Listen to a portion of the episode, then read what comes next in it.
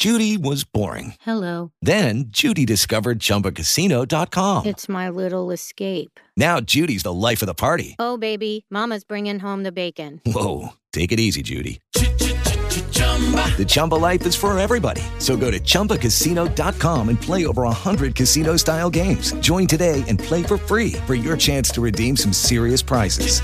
chumba ChumbaCasino.com. No purchase necessary. Void where prohibited by law. 18 plus terms and conditions apply. See website for details.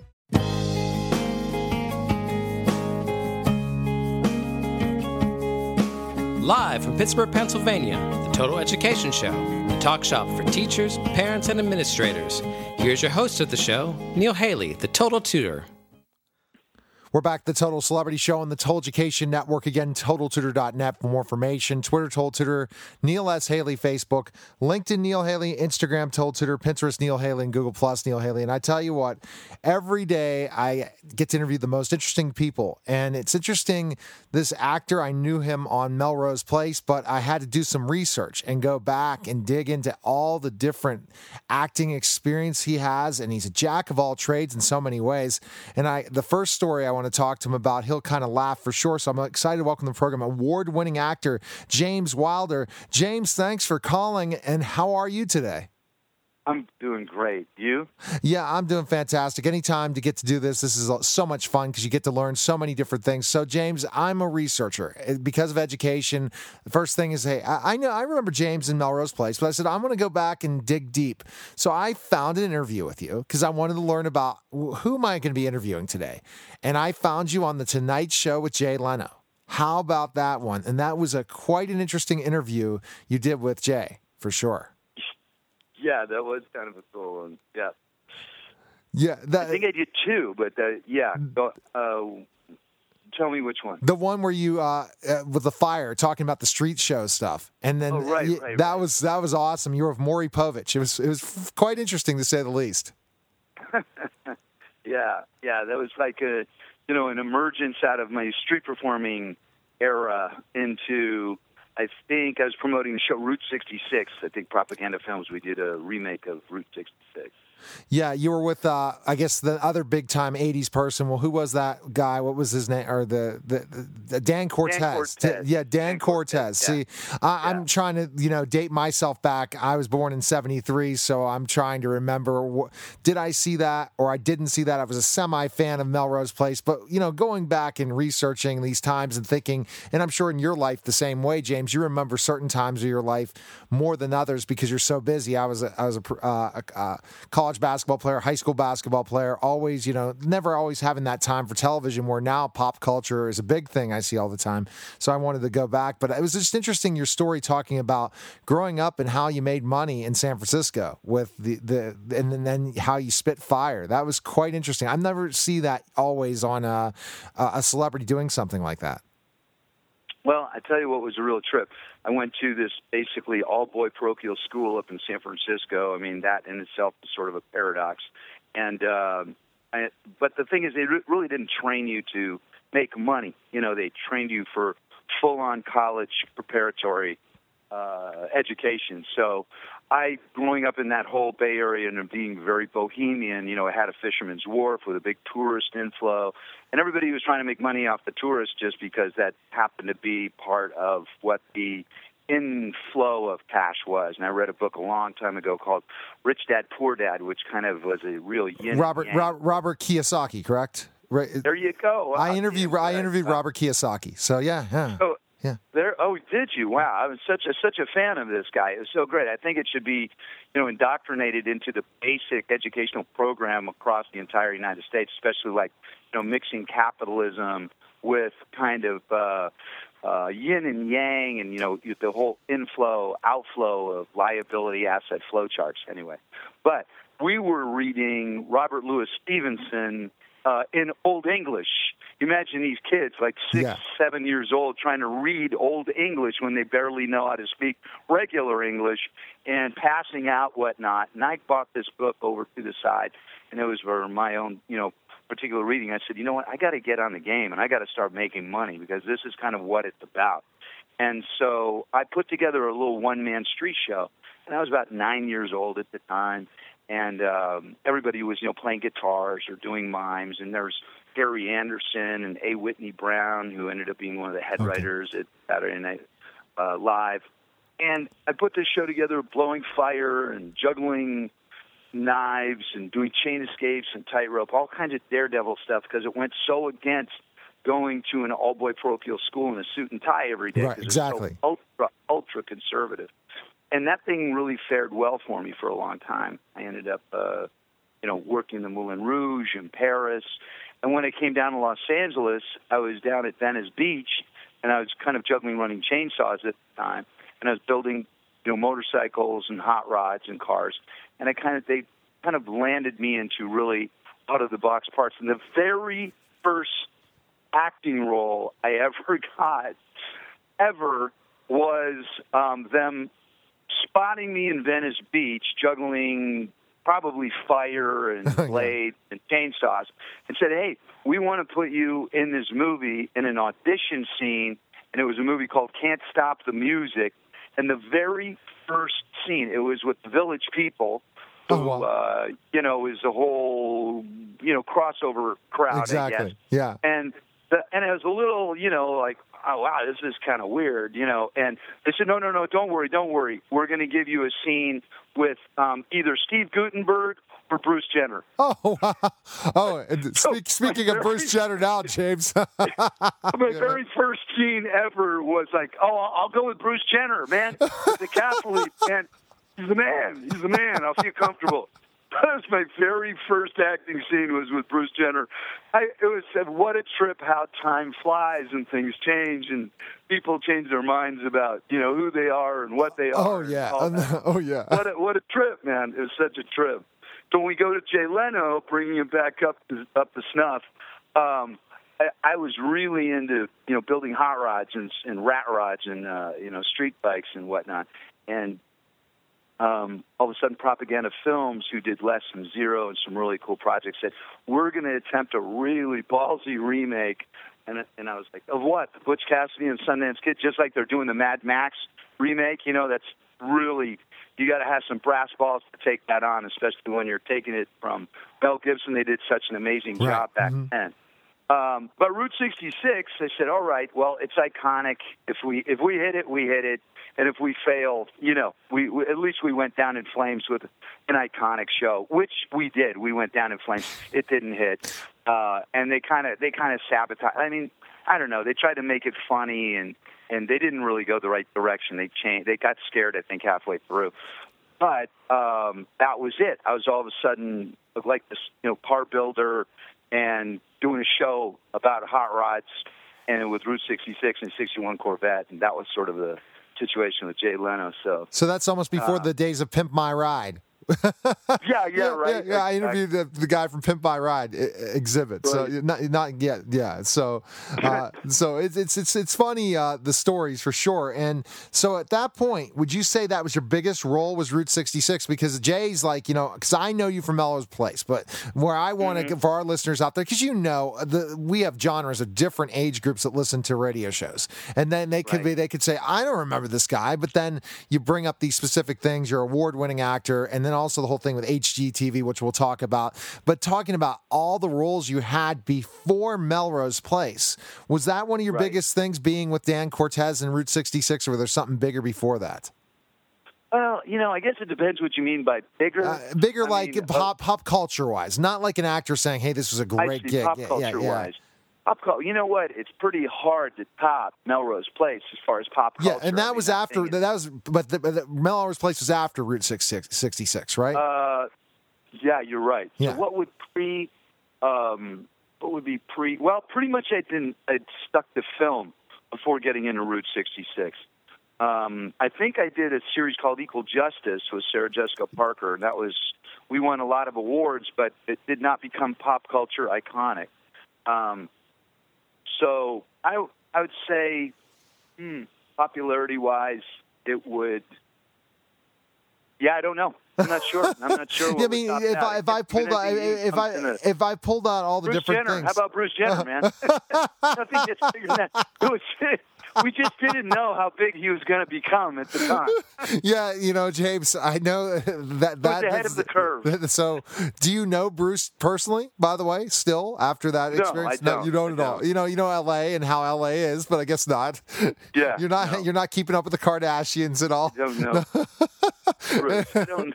Yeah, just yeah. I mean, I guess Bruce is getting to know Bruce. You know what I mean?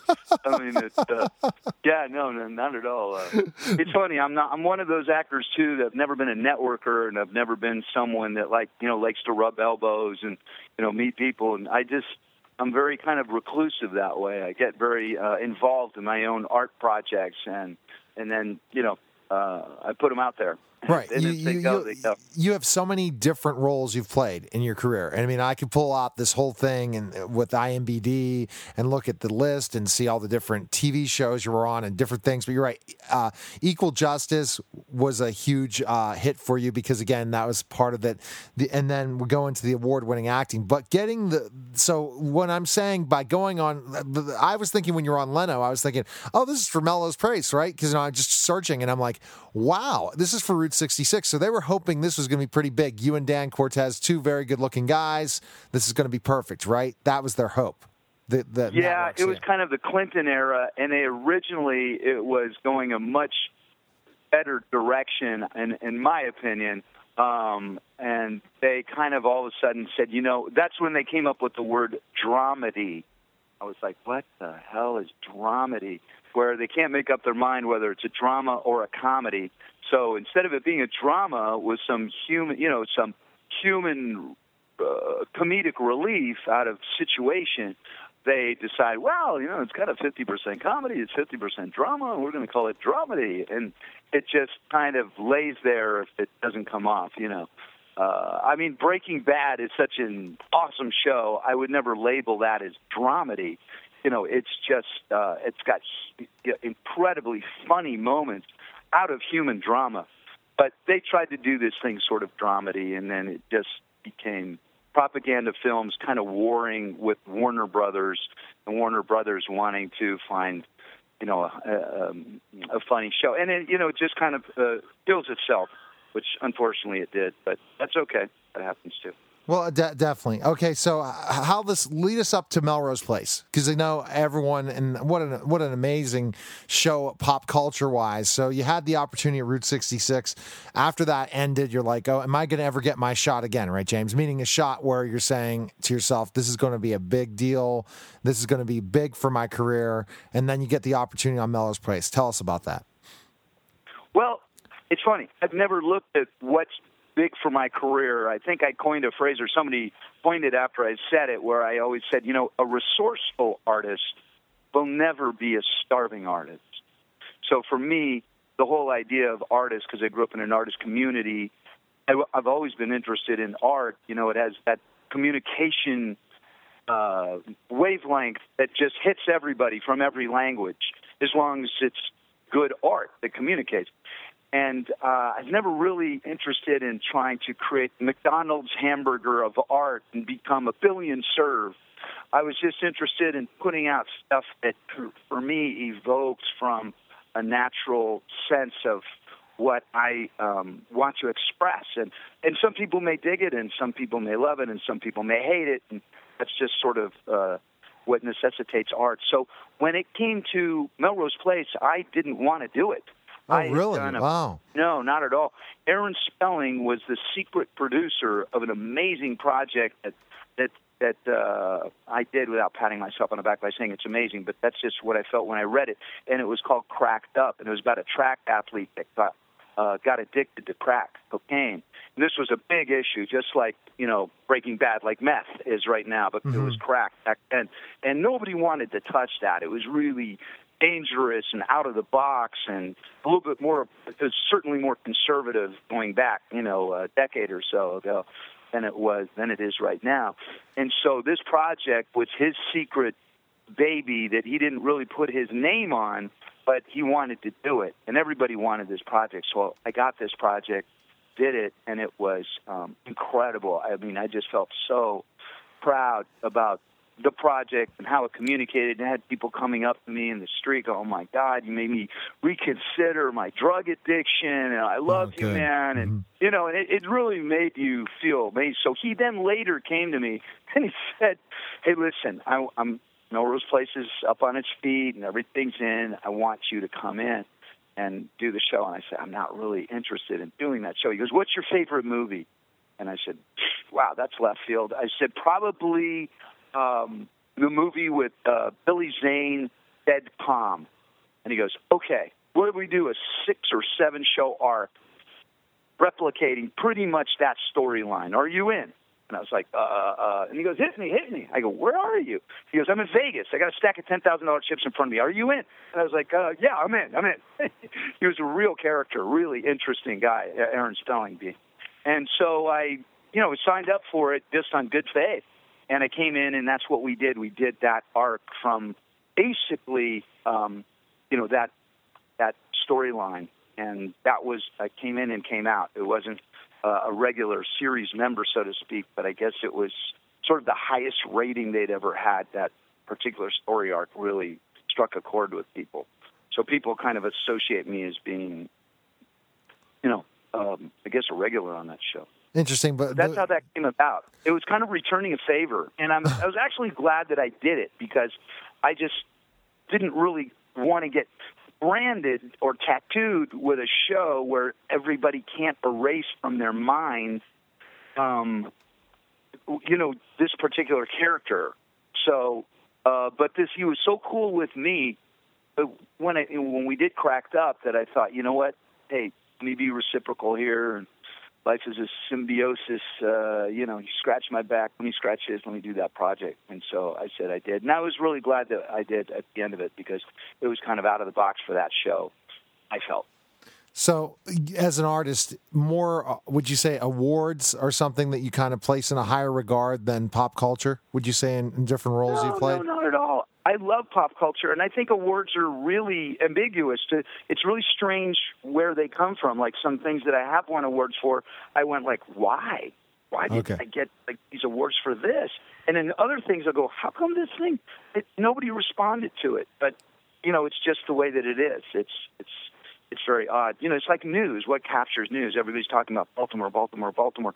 Meanwhile, there's all kinds of other things going on, but everybody's so transfixed in what's happening in Baltimore that, um, you know, it, it just it's that way too with with movies that all of a sudden start to capture awards. It just like slams down all these awards. I think I got four Best Actor awards with this just this last film I did, and I'm like, wow, that's sort of overwhelming in a way. But it just becomes a contagious cycle of things that happen that way.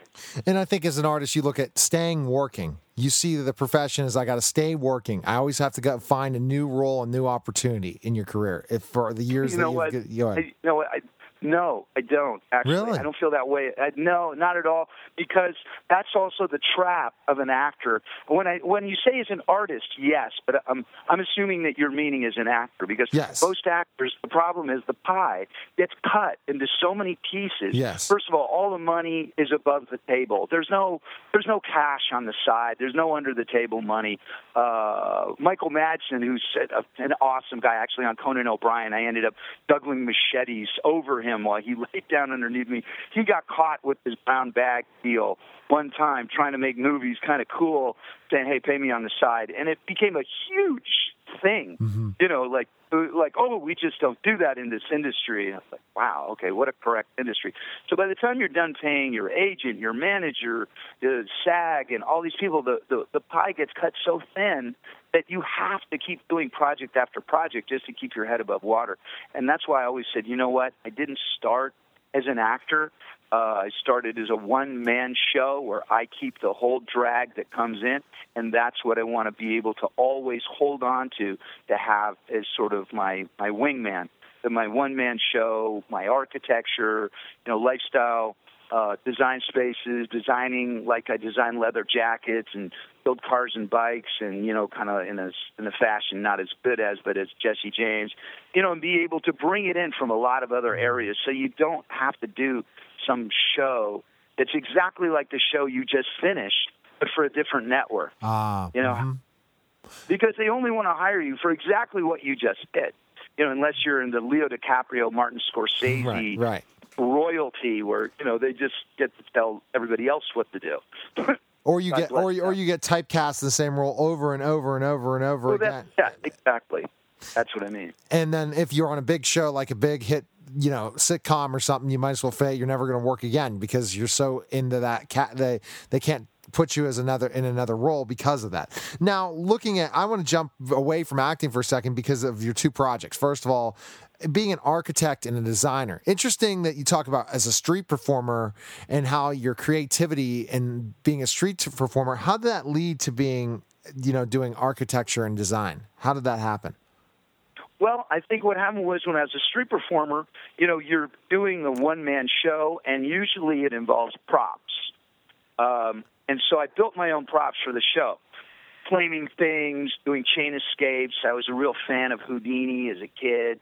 I'm a lifetime member of the, of the Magic Castle because I did a, you know, it's a street magician and a, a, a David Blaine fashion. Also, nowhere near as popular as him at that time, but that wasn't really where I was going what I was going after. And so, in building all these different props, uh, you just learn how to make things with your hands, and they're one of a kind things that eventually have no use for anybody else but you. But they're really cool. People really like it. So, with this in my shows, I started to do this with. Uh, you know, motorcycles and like a custom van that I used as my show truck. And I would drive to the Mardi Gras when I was 16 and, you know, perform on the roof of this truck. And then, you know, it, it was like, uh, you know, like the um, uh, medicine man. You know, it's like a traveling medicine man thing. And um, I was living all over the world. You know, I was booked at 14 to go play in the Moulin Rouge in Paris and then Vienna and then South Africa and all these exciting places all over the world. So it really kept life interesting and exciting and sort of, you know, on edge. Uh, so when I started to realize you're not really making any money selling bikes and cars unless you are Jesse James and they're true art pieces and you're dumping them at a hundred grand, I said, you know what? I'm going to build my own house. I'm a man. I should build my own castle. Let Wow. me build my own expression. And I did in an area which I really, and I, I still live in that area and I really love it, is uh, the uh, Outpost Estates. It's up in the Hollywood Hills. And I did all kinds of strange, curious things, you know, secret passageways behind, you know, fake door, you know, book door cases and internal elevators and a pistol range and, you know, all kinds of really cool, cool, uh, offbeat things. And when I was doing it, people thought it was, they said, I hope you're doing this for yourself because I don't know if anybody else is going to want this, you know. I- in my mind, I always went, well, Johnny Depp would probably want it, you know. Um, he's offbeat and likes that kind of thing. But uh, uh, that's where I got into building these lifestyle style spaces. And uh, from the first one I did, people really responded and wanted to buy it, and I didn't want to sell it, so I leased it, and then went next door and built from fresh, you know, ground up, and did it again. And that's what kind of kept things alternating between acting and lifestyle space, you know, creating and you know uh, leather jacket designs and keeps you really busy and, and humming along, you know. Like, uh, So you definitely became an entrepreneur. You're talking about Robert Kiyosaki, and you're talking exactly, about and, and- exactly. and- and it all comes back to that book, right? That's fantastic. right. Yeah, that's fantastic. I mean, what a Yeah. tremendous guy. And just looking at specifically enough, you're talking about you know students that are not always the best in school, but yet have the talent and the ability to be an entrepreneur, and they figure it out. You know, they might be on one path to do something they really enjoy, but yet are doing something else that they know are going to pay the bills. And but they love both things because they're choosing. They're not working for somebody; they're working for themselves. And I think that that's where you found, and you found something that can make you money and you enjoy, and then also you still can practice what you truly love is is, is acting when you pick the roles that you like to play, not the ones where you're constantly having to work just to to pay the bills because that definition of working actor, you don't like that definition in ways because you're forced into roles that you might not want to play instead of doing what you do as an entrepreneur for sure. Now, three holes and a smoking gun. Again, And in reference to that, I just wanted to put a tagline on that. I'd love to shatter that expression you brought up earlier, but the term used to be a jack of all trades, a master of none, which meant that somebody knew knew how to do a little bit of everything, but not really a master of anything. And I think today, with the economy and the way that this big blue marble Mm-hmm. and world economy is changing, you have to know Yes. how to do more than one thing. And I think it's awesome. It's like somebody that speaks seven languages as opposed to one. I'd rather speak seven languages kind of semi fluently than be, you know, a, a, in the English department of one language. And so I think it's much more universally helpful. So for myself, I think for me, I shattered that where, you know, I've won awards as an, as an architect and I've won awards as an actor. So I, I guess I'm a jack of all trades for sure, but I'm not a master of none. You know, I'm a master of at least a couple. Right, So, yeah. and you know, not not showboating, but just it's like Yeah. it's an old school idea that you have to just ramrod yourself into one area and like an astronaut just train train train train learn how to do nothing else and i just don't think that that's healthy It's- and i don't think it's interesting and i don't think it's really what people want to do No, definitely. From I do, uh, I own a tutoring consulting company. To I have a radio and television network. To I basically uh, uh, do uh, business coaching and entrepreneur coaching and social media and branding coaching. So I'm always constantly uh, doing things, and, and you get these coaches say you got to stick to one thing. Forget about it. You're, you're you're spreading yourself too thin. You can't have all these different things going to be successful. Then you look at people yeah, like I think that- it's, it's you know what you can stick to ten things. I mean, it, it, the the idea is whatever you're doing, if you're making money at it and you're enjoying it, Right. What what isn't that the goal? You know what I mean? And then you want to branch out because everything by human nature, it just becomes repetition, becomes boring. So you want to break Try out of the box, you know, and do other things. So I agree to your listeners too. Try everything, Yes. everything, and you know, just enjoy it. And, it, and it, and and if you can't if you can't make money at it, you're making money doing something else. Make money at it and still do another Yeah. thing because you can spend. There's some things I don't make money at, but I still love doing, so I spend money doing it, and I don't care because Because you made what the- I want to do. Because you made the money doing something else. So, for example, my radio show, I make money on the other end, not as much with the radio and television thing, but I love doing it and I don't want it taken away for sure. All right. Exactly. And, and if you figure out a way to it can brand you for everything else, it really is making money, even though you don't know it is. So, kind of tell us again three holes in a smoking gun. You're rolling that and promote that because that's your latest uh, uh, film you're in, and tell us a little bit about that. And but uh, really interesting, James, how you've taken me down this road, speaking and talking about who you are. You're an entrepreneur, an actor. Love the word jack of all trades, but again, you are a master of some, just like I'm a jack of all trades and a master of some. Not all, Right. but I'm constantly wanting to improve myself and become better at something else. I'm not at this point where I can't do this. I'm I'm going to stop doing it. No, I'm going to try to keep getting better and better and better till I can become a master in it, even if it's a few things. But uh, yeah, tell, totally agree. Yeah. And and the, one of the best survival tools I think is anything to do with positive motivation. Yes. You know, for me, whatever sort of you know, girls all like really you know stuck and dug the secret, you know, and uh, guys were very big on Tony Robbins, you know, and what hit kind of both or all groups is another book called The Four Agreements. You know, and these are just all personal agreements. And you know what? This is all like 12 step program. It just depends. They're all basically come down to, uh, I don't want to say a, a, an outgrowth of Buddhism, but it's all personal agreements that you make with yourself to be true to yourself. Right, exactly. And I think that all these things, you allow great things to happen to you because that's the whole idea. I mean, there's plenty to go around in the universe. The universe is, it's all made of one thing, energy. And there's plenty of energy around. It's just like, what are you willing to let yourself have? You're only willing to let yourself have what you feel you deserve. And you know, if you're doing bad things and treating people badly, you kind of, because you have a conscience, don't really, you get in the way of letting yourself have a good life. So you don't let yourself off the hook. So, I mean, I think that that is, for me, what I'm constantly reading is uh, books about, uh, you know, how to win in business by being nice. yes. So, who would think that that book would ever sell? And I don't know. Maybe I have the only You, you- copy. you have a you have a um, book in your hands, J- James. I see you writing a book someday for sure. I see it.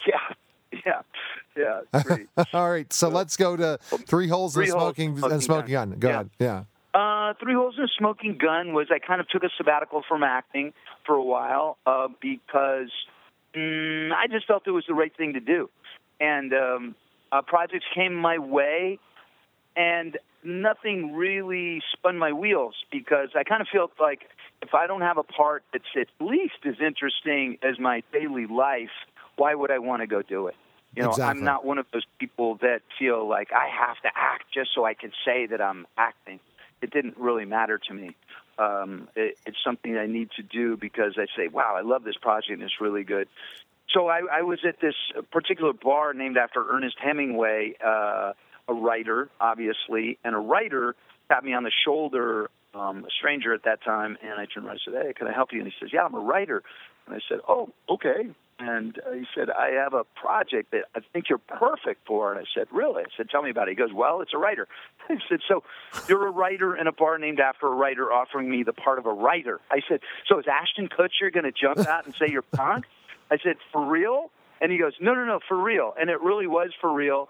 And uh, this guy and I started communicating, and you know, I read the project, and I believed in it, and we worked it. And it was really a tough project, but at the end of the day, you know, it came off really well. We won like, wow, so many awards. It, it, was- it was incredible, and it kind of played in the theaters, which I really dug, which are like the Laemmles, the Landmarks, you know, these art house film theaters. You know, it was playing along with Whiplash, which is a, that was a great movie. So um, you know, that really made me happy. I I've always been happy. I'm not one of those actors that can't go anywhere. That I'm stuck Right. at my house because you know the fan. Uh, through being an icon, being so popular that now the world becomes much smaller for you instead of becoming bigger for you. So, Well, James, you, you figured out, and again, one of your houses was featured on HGTV. That guess what? Being an architect and a designer might make you more money than in acting, and and for sure. And if you read up on specific things and you see you enjoy what you're doing, you're an entrepreneur. You constantly want to improve yourself, and that's fantastic. James, where is the best place we can find information on you and learn more about you, so that people can watch your movies, learn about your designing and and architecture and all that? Where can they go? Uh, JamesWilderActor.com would be one place, and then the other place would be uh, James Wilder Facebook. I think they have me listed as actor director, so I think you have to do James Wilder pages, but I come up there anyway. James Wilder at Facebook, and then the other place for just the properties uh, is called the T H E Modern M O D E R N Villas V like Victor I L L A S the Modern Villas.com. Those Well- are these lifestyle spaces that I put together that are, you know, there too. But you can also find them just by going to jameswilderactor.com.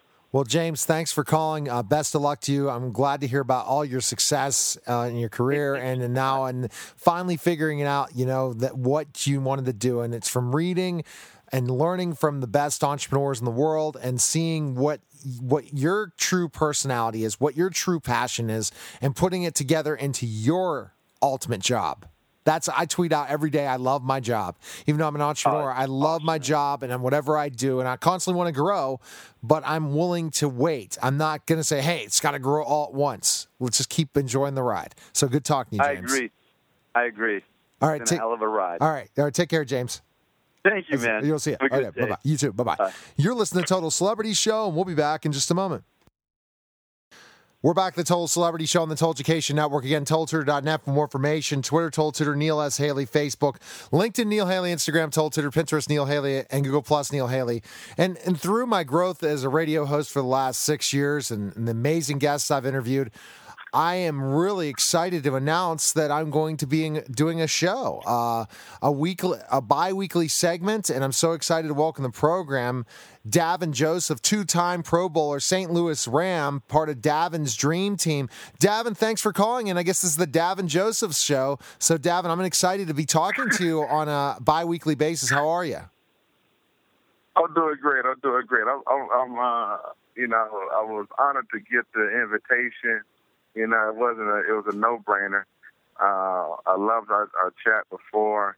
Uh, being on the air more often would be good for me. I think it'll it'll be good for you also. Hopefully, it'll be good for listeners. Well, absolutely, and I hope to have some of your uh, uh, teammates on the show at one point in time to talk about some specific things your guys are collaborating with. We'll see what happens for sure. Now, Davin, right. uh, my mind was on that NFL draft. I tell you, especially trying to see specifically who the Steelers were going to pick again because this is our flagship stations in Pittsburgh, but we're all over the world now. But thinking about specifically every year when you watch the draft, what are you looking for? What your your team has picked, or what types, of, or do you have uh, current people on other teams you want to see what the fits are? are how do you kind of study that draft? You know, I always try to try to see two things. I want to I want to see if Mel Kiper actually knows what he's talking about because right? he's so convincing, right? So, so number one, I want to see if Mel Kiper actually kind of got it right. But he's good because he'll probably get the first five right, and then he throws he just throws names out there. I don't think his draft board ever stays the same. And so I guess at some point he's always right, right? So that's that's my that's my entertaining part of the draft. But then after that, I look to see uh, who's going to be the next one. You know, who's going to be the next guy to really take over the league. And so as you watch the draft every year, you know, you're going to have some guys that are highly praised. Um, and but really, I try to kind of look and see who's going to be the guy that's going to really change the game. And so I'm not sure if I saw one this year, but I, if I had to guess, I would definitely say it's Mariota. I think he he has all the tools it takes to be an elite player in this league. He has a great attitude, and uh, he's in a situation where at Tennessee is not the best team, but it's definitely not a bad situation. And so I think they can build things around him. I think they can make him a great player as long as they develop him. And so it'd be fun to watch how his career progresses. Exactly, for sure, and and especially being uh, a St. Louis Ram, the next focus I'm sure you're on is who your team's drafting, correct? To see who who's going to end up going to be your teammates, possible teammates for sure. Yep. Yeah.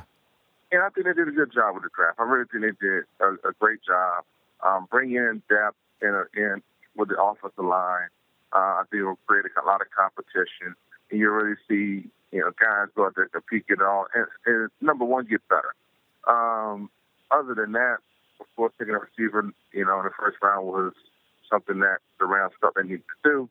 They did it, and uh, now it's about using the tools, taking this OTA time, taking you know the time in training camp to develop these guys, and, and seeing and putting them in position to make plays. You know, putting them in position to succeed. And so um, it's not just about getting a draft pick, but it's also about uh, developing him, giving him the tools that he needs to to grow, develop on and off the field, and, and giving him the support. So, uh, Rams organization, I, I don't have no doubt that they'll do a great job in developing this, this best class. Well, definitely, especially when you saw the improvement from last year compared to other years with the St. Louis Rams, trying to bring back the tradition of the days with Kurt Warner and the the greatest show on turf, and trying to bring back that excitement to St. Louis, and then having uh, a very interesting draft to say the least. And then you're seeing a lot of players now on the offensive end joining you, Davin. So it'll be a lot of rookies that you're going to help mentor and talk to, and uh, and, and offer advice as an as a nine year veteran, correct, about the, the league and how, what's the yeah. expectations, all that kind of stuff. Exactly, and I think that's that's in any city any team, that's the veterans role is to definitely help the rookies out. Um, and and do your part. You know, just always want to contribute to the team. Uh, but of course, having those rookies come in there, being new to the experience, it's going to be important to have some, some veteran leaders to uh, to help them adjust.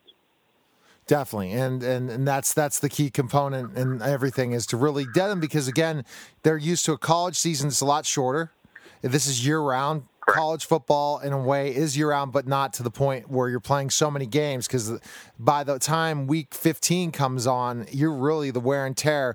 College players are just not used to this to, to have that, you know, have to play so much longer of a season and how to keep in shape and how to keep uh, from not getting injured. Right, Davin? That's another big thing that that they're not used to in college, where you know you might play some patsies where you're blowing them out. Especially your Oklahoma Sooners blew out some teams, I'm sure, where you got some rest for sure, and you got to rest and not play as much. Right, you didn't have to play a full game because you blew out teams in certain games at the beginning of the season, so you didn't have the wear and tear once you got to the NFL, right?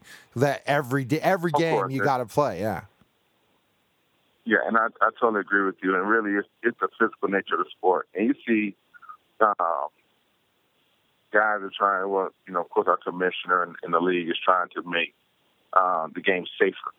Right. But it's, it's the wear and tear. It's a, it's the consistency of the hit in practice uh, on the field. And it's a, it's just in a, period of time. You know, you really, four preseason games, four preseason games, um, along with 16 regular season games, and for some teams, you know, playoff games. And so it's really a long period of time, and that's really that wear and tear on the body that uh, that the rookies aren't used to. And it's a marathon. It's, it's a marathon. Definitely not a sprint. And uh, you got to be playing your best ball in December. And you see every year, year after year, some teams do great in December, some teams just fall off. And a lot of it has to do with uh, how the coaches manage their players and how the players manage themselves. I mean, look at Denver. You know, everyone thought they're going to the Super Bowl to replay again, uh, play Seattle again, and basically Manning's injury killed them, destroyed their opportunity to go further when everyone thought, and then that's when they started to slow down, as you said, December, and because of injuries and because of different things. So it's it's a marathon. It's not just the beginning of the season where you can say in college football, you know, tell me some of the patsies you've played, Davin, when you were in Oklahoma, where you beat teams 67 to 15 to 12 or wherever, and you got the opportunity to only play one half.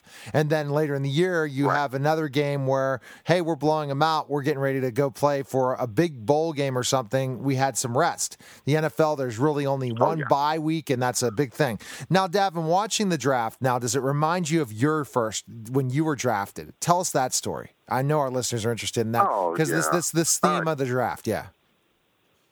Of course, and, and I had a great draft experience. It, it was it was awesome because I was with a lot of close family, close friends, of course, my parents, and um, it was back in my hometown in Hallandale, Florida. And uh, you know, we had a small draft party. You know, it was probably about forty people, and of course, I was told that I was going to be taken in the second round. So this was back when the drafts was a two-day deal.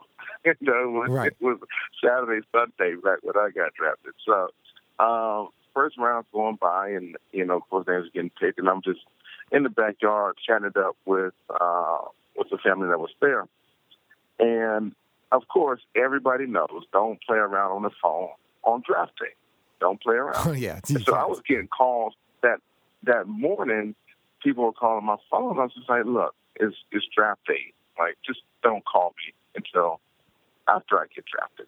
But of course, some people just don't like to listen. So I was getting random phone calls, and it was like midway through the first, and my phone rang, it was from a blocked number, and I was just like, I got to answer, right? If you don't answer, might be your job. So I answer, and it was uh, it was Jon Gruden. So uh, I, you know, leading up into the draft, that's exactly where I wanted to go. I wanted to go to Tampa.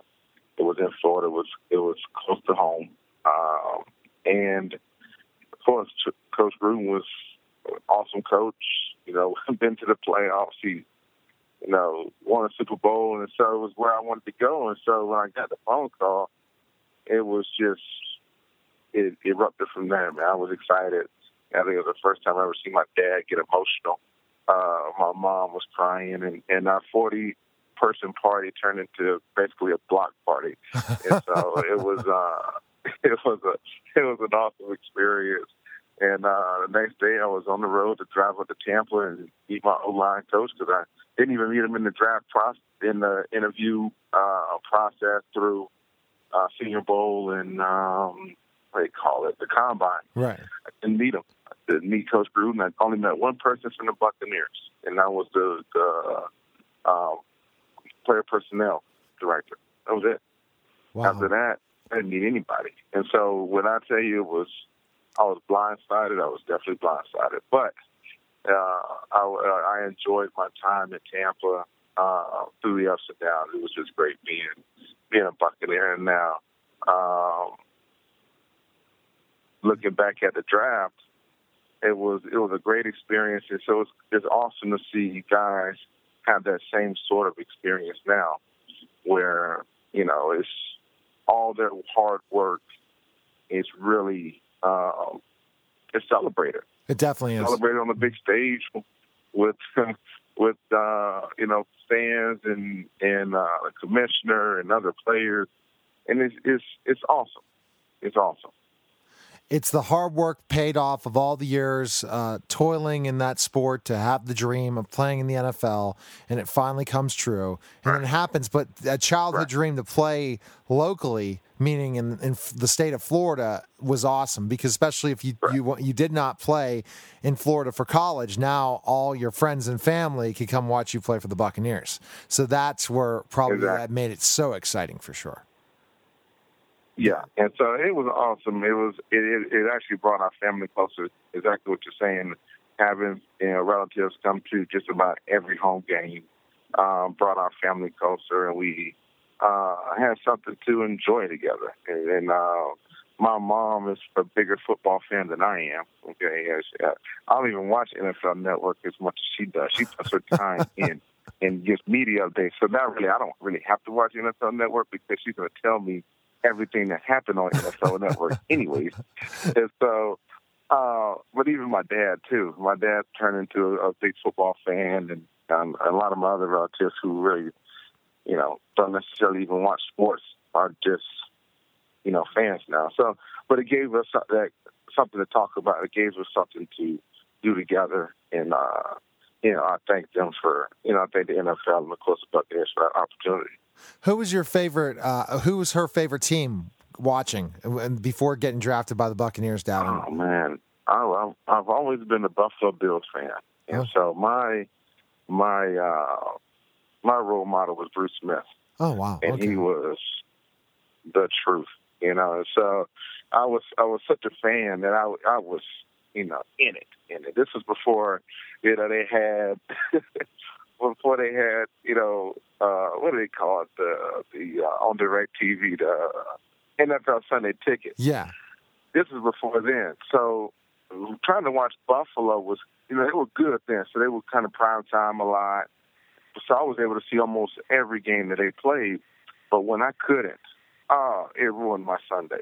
I tell you, it ruined my Sundays when I couldn't watch Buffalo play.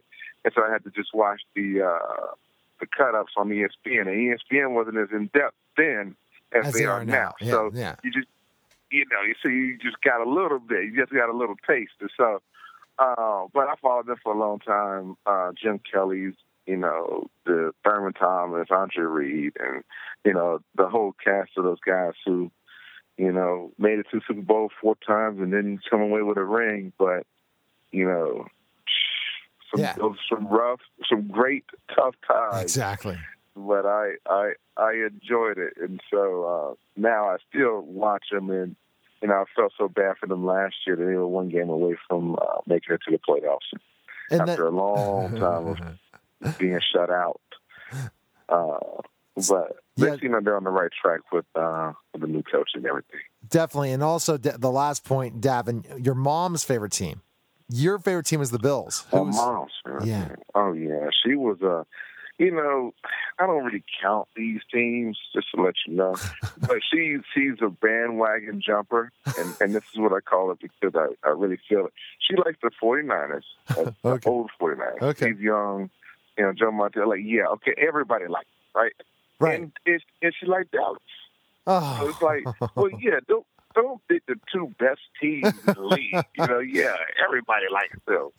It's, but it's so so she's still a Dallas and a, and a 49ers fan, but and she's a fan of whoever I play for. So uh, I guess she, after I retire, she may go back to her old ways. But uh, she's she's traditionally a Dallas and uh, and 49ers fan. All right, so the first uh, segment of the Davin Joseph show. Now, where is the best place we can find information so our listeners can find out about your foundation, what's going on with you, all the new happenings? Where can they go? You know, they can they can always follow me on Twitter. Uh, at uh, my Twitter handle is Davin Joseph seventy five, and of course, uh, DavinsDreamTeam.org is my foundation name, is website, and so you can always you know click on that uh, tune in, and it's always it's usually something good going on. And so uh, we're just consistently working. All right. Well, Davin, best of luck to you. Talk to you in a couple weeks, and I'll have to figure out what theme next. I thought the draft is perfect, but then I think now you're at this point where your off season's almost time uh, to to to get, to kind of go back to work again the way they have this set up. You know, it's some summer's coming close. So, what are you going to do the rest of your off Yes, season sir. before you got to get to go back to practice? Because the way I guess uh, You know- the, the bargaining agreements are and everything for sure. Yes, exactly. So you know, with with now the off season coming to a close, it's time to get back to work. And so I, I'm, I'm in shape. I'm ready. Feel good. And so you know, it's always about the chance to be the champion, man. You know, it's it's it's, it's, it's the same. It's the reset button. You know, last year was last year, and this year is all we're worried about. So I'm just excited to get a chance to work again. All right. Well, good talking to you, Davin, and we'll talk in a couple weeks. Okay. All right, sounds good, Neil. All right, take care. Okay, see you later. All right, bye bye. You're listening to Total Celebrity Show, Davin Joseph segment, and we'll be back in just a moment. It's the Neil Haley Show, and I was going to not jinx myself about our celebrity author on because uh, this show, uh, my wife and I are just cult fans of it since it's been on, and uh, every Sunday we're like, okay, it's it's nine o'clock Eastern. What's we got to watch Resurrection, and uh, we just every time we were, we were left hanging. And the season premiere, second season, what's happening next? Every time there's a different turn. Well, maybe my guest right now might be able to give us a little secret. I doubt it, but again, we got to read his book. So I'm, I'm excited to welcome to the program New York Times best-selling author Jason Mott, author of the a best-selling book The Returned, that's based on the TV show ABC's Resurrection. Jason, thanks for calling, and how are you? Ah, I'm doing very good. Thanks for having me. Absolutely. Now, Jason, uh, now, did you ever think through the return that this would be uh, uh, such a cult classic, The Resurrection, and meaning of so many fans that are left ha- hanging? And when the, it debuted, did you ever think that it would be turned into a, a TV show? No, I had no no idea, no inkling at all. You know, it was just a project that I was working on. You know, at the time I was pretty much an unpublished author as far as fiction goes, so I didn't even think that it would get published, much less you know have a television series spun off of it and things like that. So I was completely shocked, um, but definitely enjoyed the ride so far. Oh, I'm sure you are, and and and in getting the celebrity status, a lot of authors don't get that. And to look at this the first time, the way they promoted this and left people hanging right at the beginning. I guess when you talk about a boy losing a loved one at an early age, every parent can think of that, and I think that's the the beginning thing that really brought this show to the excitement is to see specifically someone come back to life. Uh, Jacob losing his life and being brought to the back to the parents 20 years later. I mean, that really just begins this cliffhanger, doesn't it? Uh, so many ways. Yeah, definitely. I think it's it's one of those things that we, you know, loss in and of itself is something that we can all kind of relate to. And so the idea of Harold and this, couple, you know, who's you know their son passed at this very young pivotal point in their not only in their son's life but also in their marriage. You know, they were very young when he their son was lost, and to suddenly be back with him again after all these years, you know, it was a, it's a very powerful moment, I think, for the characters, um, both in the novel and within the television series. And uh, when we see uh, specifically the loss, and then he comes back, and then other people come back, I'm sure that you were uh, live tweeting and were really into this, especially when the, the first premiere came out, right? And people were like, "Holy cow, what's happening next?" Come on, Jason, give us a hint, right? For sure. Yeah, very much. I definitely enjoyed, uh, you know, watching the reaction and watching everyone kind of, you know, discover the characters and discover the show, the story itself. Um, it was just a whole lot of fun. You know, um, ABC and um, Plan B are doing a terrific job with the, with the project, so it's cool to be a part of that and just kind of see people discover the characters. See people discover the characters uh, and, and understand things and be left hanging and not know what's the next cliffhanger. And I think that's what television does the best of. But uh, I'm sure, Jason, every time you're, you're like, this, this episode ends and your, your, your probably your website's is, uh, is getting tons of hits and people are tweeting you and, and seeing you on the street saying, what's going to happen next, Jason? Can you give us that thing? And that's probably the, the funniest part, right? Do you ever make that comment? Did you get the chance to read my book as well? Because it's a great way to get people interested in, in reading a book if they're television fans, right? Yeah, exactly, exactly. You know, people oftentimes ask me, you know, what's going on with the show and what's going to happen next season, and what about next episode and things like that. Um, but it's a case where, you know, luckily, you know, uh, Aaron Zelman, who's the showrunner, you know, he gets the he's the one who's in charge of all those hard questions. Um, so I get to kind of just kind of hang back and watch everyone's reaction and you know see what he's doing with it, which is you know I think he's doing a phenomenal job with it. Um, so it's a lot of fun to kind of be a part of, but also to be able to sit back and just see people's reaction from the outside as well. It's just a lot of fun.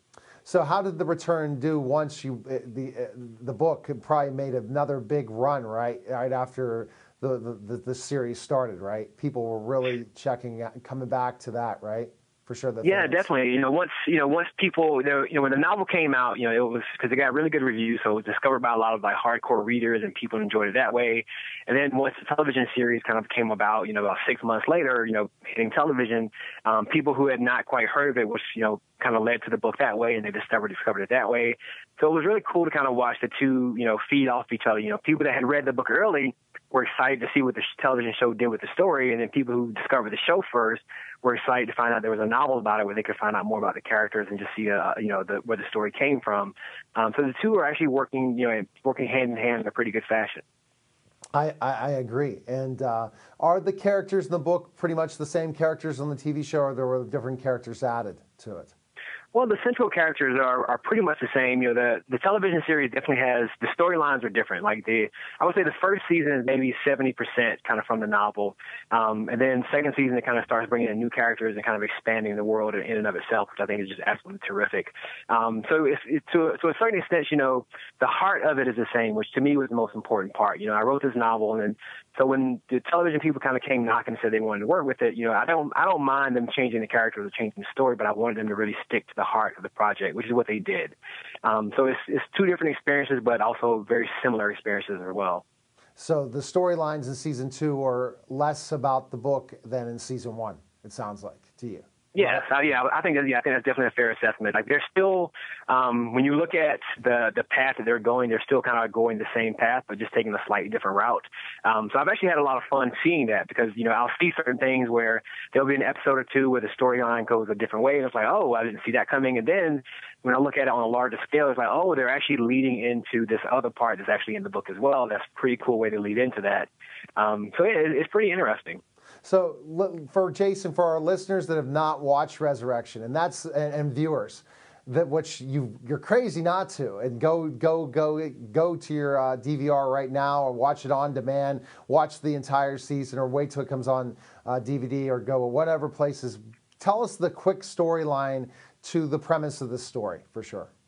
Sure. Uh, the premise is basically centered around this global event in which loved ones who have passed away have suddenly begun returning just as they were in life. Uh, it centers on this couple who are in their 70s and their eight year old son who drowned several years ago um, comes back to them still exactly eight years old, just as he was. And it's not just happening for this one couple, it's actually happening for people all across the globe. Um, so the story just focuses on, you know, how people react to these individuals who are returning kind of, and they're not, you know, they're not zombies They just want back into their lives. They're trying to kind of get these moments back into their life. But people's reactions are very polarized. Some people think that they're kind of abominations. You know, my loved one passed away and people don't come back and others view it as a second chance to kind of you know share share time with people that they've lost and you know a second chance to get things right.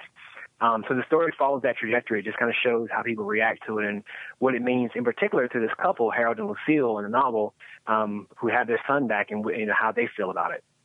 I, I know, and, uh, the, and, and the, taking us through. Now, if you read the entire book, is that going to spoil the TV at all, or no? Because they can continue to do spin offs throughout, right? If you read. Yeah, not at all actually. Um, yeah, the the book. That's one thing I actually enjoy. The fact that uh, the t- television show doesn't spoil the book, and the book doesn't spoil the television oh, series. Oh, okay. um, so you can kind of see both sides of it. Um, it is you get different viewpoints from the characters uh, in the novel than you get from the television series. Um, but you know the old the flip side of that is you get different viewpoints, which is interesting because you get to see the characters develop in slightly different ways. So their conflicts are often similar, but with just enough difference to make it really intriguing and really new. So in the book, don't spoil anything because I want to read it. Uh, so did, did, did it end up leaving you hanging? Did, did that part leave us hanging just like the TV show once you finish the book? Well, I think there's not say anything. There's definitely say, yeah. No, no, there, yeah. There, there's definitely some resolution there. Um, there's different degrees of resolution. I'll say that, but there's definitely resolution. Like you, you find out the story for the characters is resolved. I'll say that. Okay, and now, so uh, basically, do you look like there's going to be a sequel for the book? Any chance of of continuing the story?